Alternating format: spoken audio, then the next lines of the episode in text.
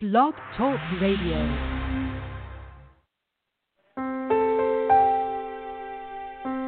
Are you ready to awaken to the truth of your soul? Welcome to today's episode of I Dig Your Soul podcast with your host, Nadia Khalil.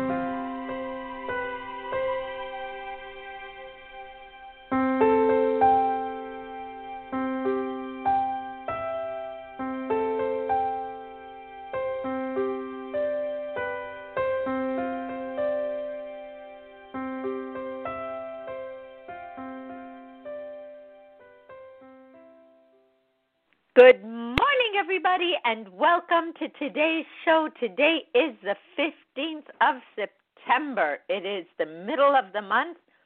I think this month it's only 30 days, so we are exactly in the middle. There's a lot going on. There's going to be a lot going on for the next couple of months of all of our lives. I know that's true all the time, but in America, there's a lot going on. I just cannot believe that things could get deeper. Yeah, how Christ said we learn everything deeper and deeper. Just seeing how low we can go politically and watching how that's that's coming out and then name calling. And it's not the first time for people who are just starting to pay attention to American politics. Election time is a it's a very disheartening reflection of how little discernment people have when it comes to what they say about each other. And then once it's done, it's like that fog is lifted, but it's very mean, very cruel, and unfortunately very accepted.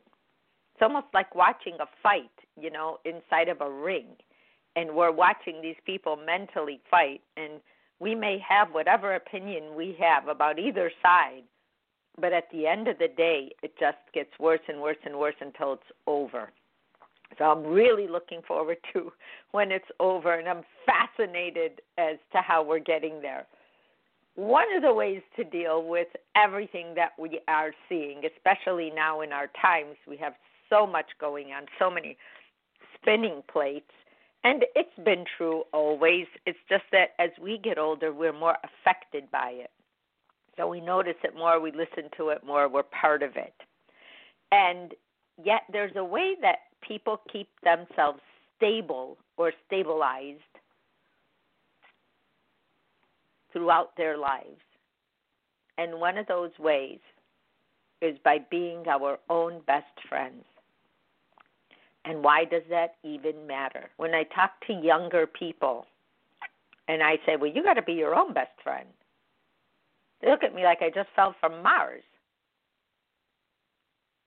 To the point where I had someone ask me, well, what do you mean? Of course, I'm my friend. I live with myself. And I said, yeah, I know you do. But a lot of times we hurt ourselves, but we won't hurt other people. And we're kind of okay about it because we don't support ourselves. And if we don't know how to support ourselves, we're going to exhaust ourselves trying to support other people to get what we want to believe about ourselves, and that's that we are a good friend to the people we love. It's so easy to give. Because when we give and we are not used to receiving, there is no end to giving. Because it's so much easier to give to others than to face ourselves. And we can do that every day and feel great at the end of every day. But as every day goes by and we are more and more depleted, we have less to give to anybody because we have not built in our own support system. And as we grow older, and we may feel like the world is passing us by because now we've either gotten tired or we ourselves need help or support and we don't have it, we start to feel resentful in life like, wow, I did all of that and I ended up alone. I ended up needing to do all this myself. Why didn't I take care of myself when I was younger better? I can equate it to having a bank account and putting money in as you go in life and then being older and having a little safety or support that you can draw from when you need it. So, how do you become your own support system? And how does you doing that, because it's a mindset, you being your own support system, show up in the decisions you make, and even more importantly, the people you choose to bring into your life because they will have a huge effect on every single part of your life depending on how far you let them in. And they can take you down a road you never thought you'd go down. And you may have needed to learn that lesson to remind you to come back and understand who you are because no one else can do that for you. Nobody can. And when we want to dump that on other people, well, who am I? You tell me who I am so I know if you know what you know and if it's true. I'm like, that's not my question. That's your question. It was your question before you met me. It's your question today and it will be your question tomorrow. Who are you? I can tell you by what I see who you aren't, but only you can tell me who you are. Because just the fact that you would ask someone that question will tell that person that you're searching, you're seeking, you want to know who you are. And we have not been taught to do that exploration. We have not been taught to put that kind of time into ourselves. We were taught that that was not a good thing. Well, who are you to spend time with yourself when none of us have time to do that? Now, how do you focus on yourself and not on others without feeling that? Well, the the actual truth and the truth, you know, that truth, love, and purity thing that keeps coming up with Christ. Focusing on yourself first is how you focus on others. There's no other way to do it without wearing yourself out, feeling resentment, feeling alone in a crowd, because you know you're giving, giving, giving, and if you can't receive from yourself, you will not be able even to receive a compliment without pushing it away from any other human being. We are, you know, they say direct connect. We are a direct reflect of everything we think and everything we think we want and how we go about fulfilling it or getting it. We spend a huge part of our lives focusing on what others think and not focusing on ourselves. And when I hear that, well, everybody says, well, people are saying, well, okay. There's some truth to what people say. Because why are they saying it about you and not about someone else? Might not be completely true. But it's not a mistake that that theme may be coming up in your life and you taking a look at it and saying, well, I might have said or done something to spur that on, but why did I? Forget who or what or why. Why did I? Why does that theme follow me? Why not this theme? Why not that theme? Oh that person they're always looking for the right job. Oh that person they're always looking for the right person or that. Yeah we we can see that. That's like captain obvious stuff. But if the person themselves can't see it and they don't focus on why they're doing what they're doing, they're going to be doing it 10 years from now when you see them again. Focusing on ourselves and not others is truly a survival mechanism. Because it is the only time we will reassess situations in our lives and we understand that people can make harsh judgments or rash judgments and decisions towards us. But knowing our own role in our own lives, our own role in our own lives. King, who would you be if everyone you knew didn't know you?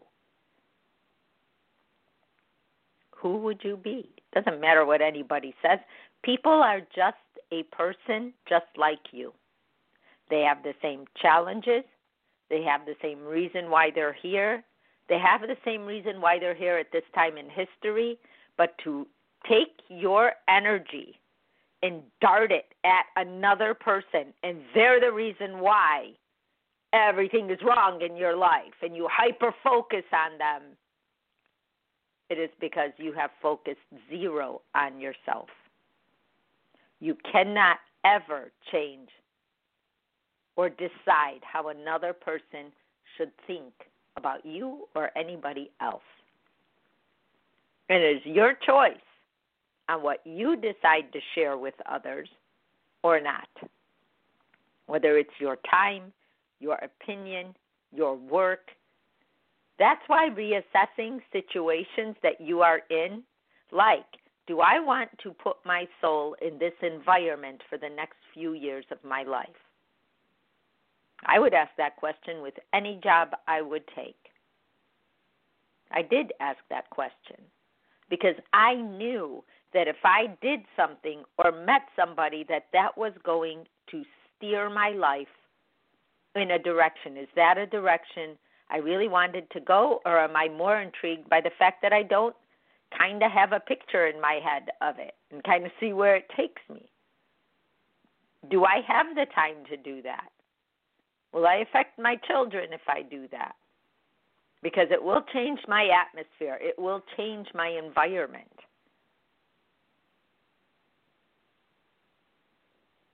These are conversations that we can have with ourselves every single day. And it takes just a minute. You see a situation, you say, hey, what's my gut?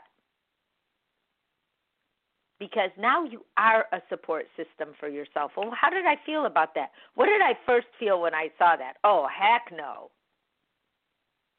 Or wow, I can't wait. Or oh my God, I got so excited. My heart was beating faster in a good way.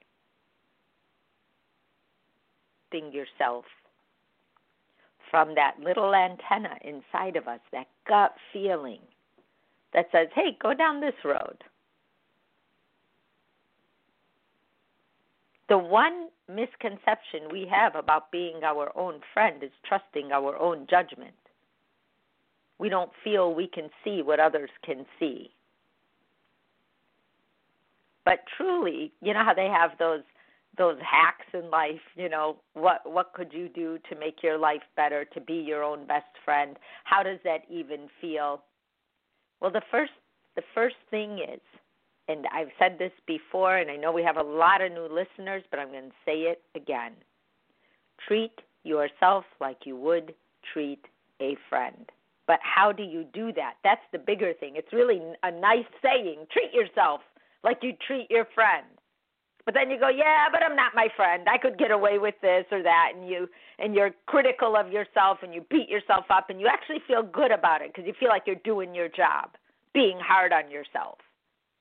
But if you're hard on yourself without incorporating the balance of good qualities and talents and abilities that you have, you'll never get to appreciating who you are or what's different about you. You might beat yourself up for what's different about you and that's why you don't get what everybody what everybody else gets.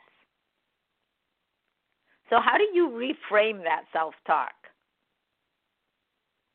Well, you reframe it And there is a way to do it, was and is and will always be to record yourself or write to yourself and go back and listen to it or read it.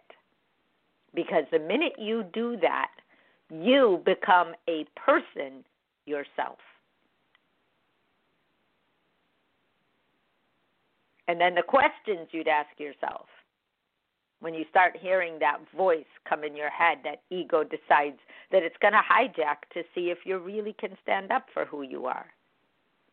Would I say this to my best friend? And then say, What would I say to my best friend? Oh, come on, you could do that. Oh, really? Is that what you're thinking? Don't accept that thought. That's not a true thought. You can do this. How many times would you have said that to someone else and not to yourself? So when you start supporting yourself, because loving yourself or understanding how to be your own support, your own best friend, doesn't come overnight. It comes through rerouting, going back to that fork in the road and rerouting our brain to work with us as opposed to accepting it working against us. Because when you see advertisements, they take that worst voice and they tell you you can change that worst voice because you're going to use their product, buy their car, live in their neighborhood, whatever it is they want to sell you by talking to your worst voice. Every ad is based on a fear of some kind to get you to live in that place of you're not like everyone else, but they're going to help you get there. So when you have that voice and you see those ads, you're like, oh, wow. God, I'm glad I, I don't need to hear that. Oh, that just sounds so stupid. Oh, my God, who would listen to that? Well, obviously, enough people do for them to invest that much money in advertising because advertising doesn't come cheap. They charge a lot of money for people who can frame and take what we think and use it against us. If something happened and we lost all those products that we've been sold, we'd still be fine. We would still be fine. And we would know that when we can understand what it's like to say no to ourselves, no to our worst thoughts, and we can care about ourselves. So once we are nice to ourselves, nicer to ourselves, and we can be constructively critical rather than self critical and beating ourselves up, and we can imagine how we would support a friend in the same situation, honoring the needs we have by taking our own advice and putting our own needs first, because that is where the energy will bounce from in every other decision you make. When you can go from not cutting yourself up, not beating yourself up, not blaming everyone else for your issues that you presented to them in the first place, because the denial kicks in. You didn't say that. You didn't do that. But if you really think back, you may have. Maybe not in the exact words, maybe not in the exact actions, but you gave that off.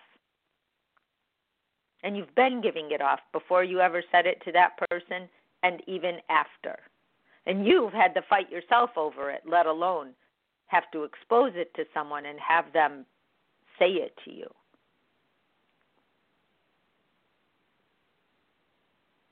Energy precedes words. So when you start taking your own advice, start seeing your own role in your own life and how you brought to you the things that exist in your life today, whatever it is. The decisions you have made, the guilt you may carry over some decisions, the I wish I didn't do that decisions, to wow, that was a good move. I am so glad that I tried that. That was just a stroke of luck. No, it wasn't. It was a stroke of you understanding what you needed. So when we can say that to ourselves, say, hey, you know what? I'm right 80% of the time, and yeah, I'm going to get some things off, but I can always go back to that fork in the road, and I can always take my own advice. But I have to put my needs first. Otherwise, I will not put anyone else's needs first.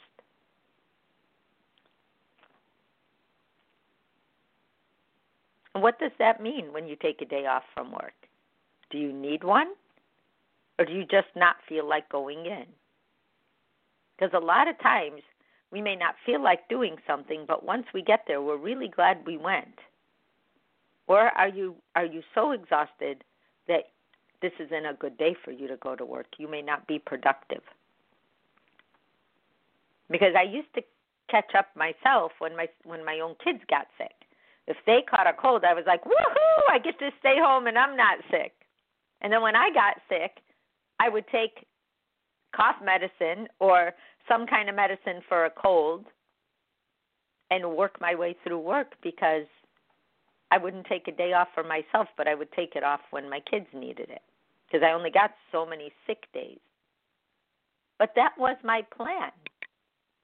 So it didn't make me feel like I wasn't taking care of myself. I felt like I was taking care of myself to get days off when I was useful to myself at home. And I knew that I could take certain medications to dry me up during work and still go and not touch anybody or give anybody my cold. I knew how to do that.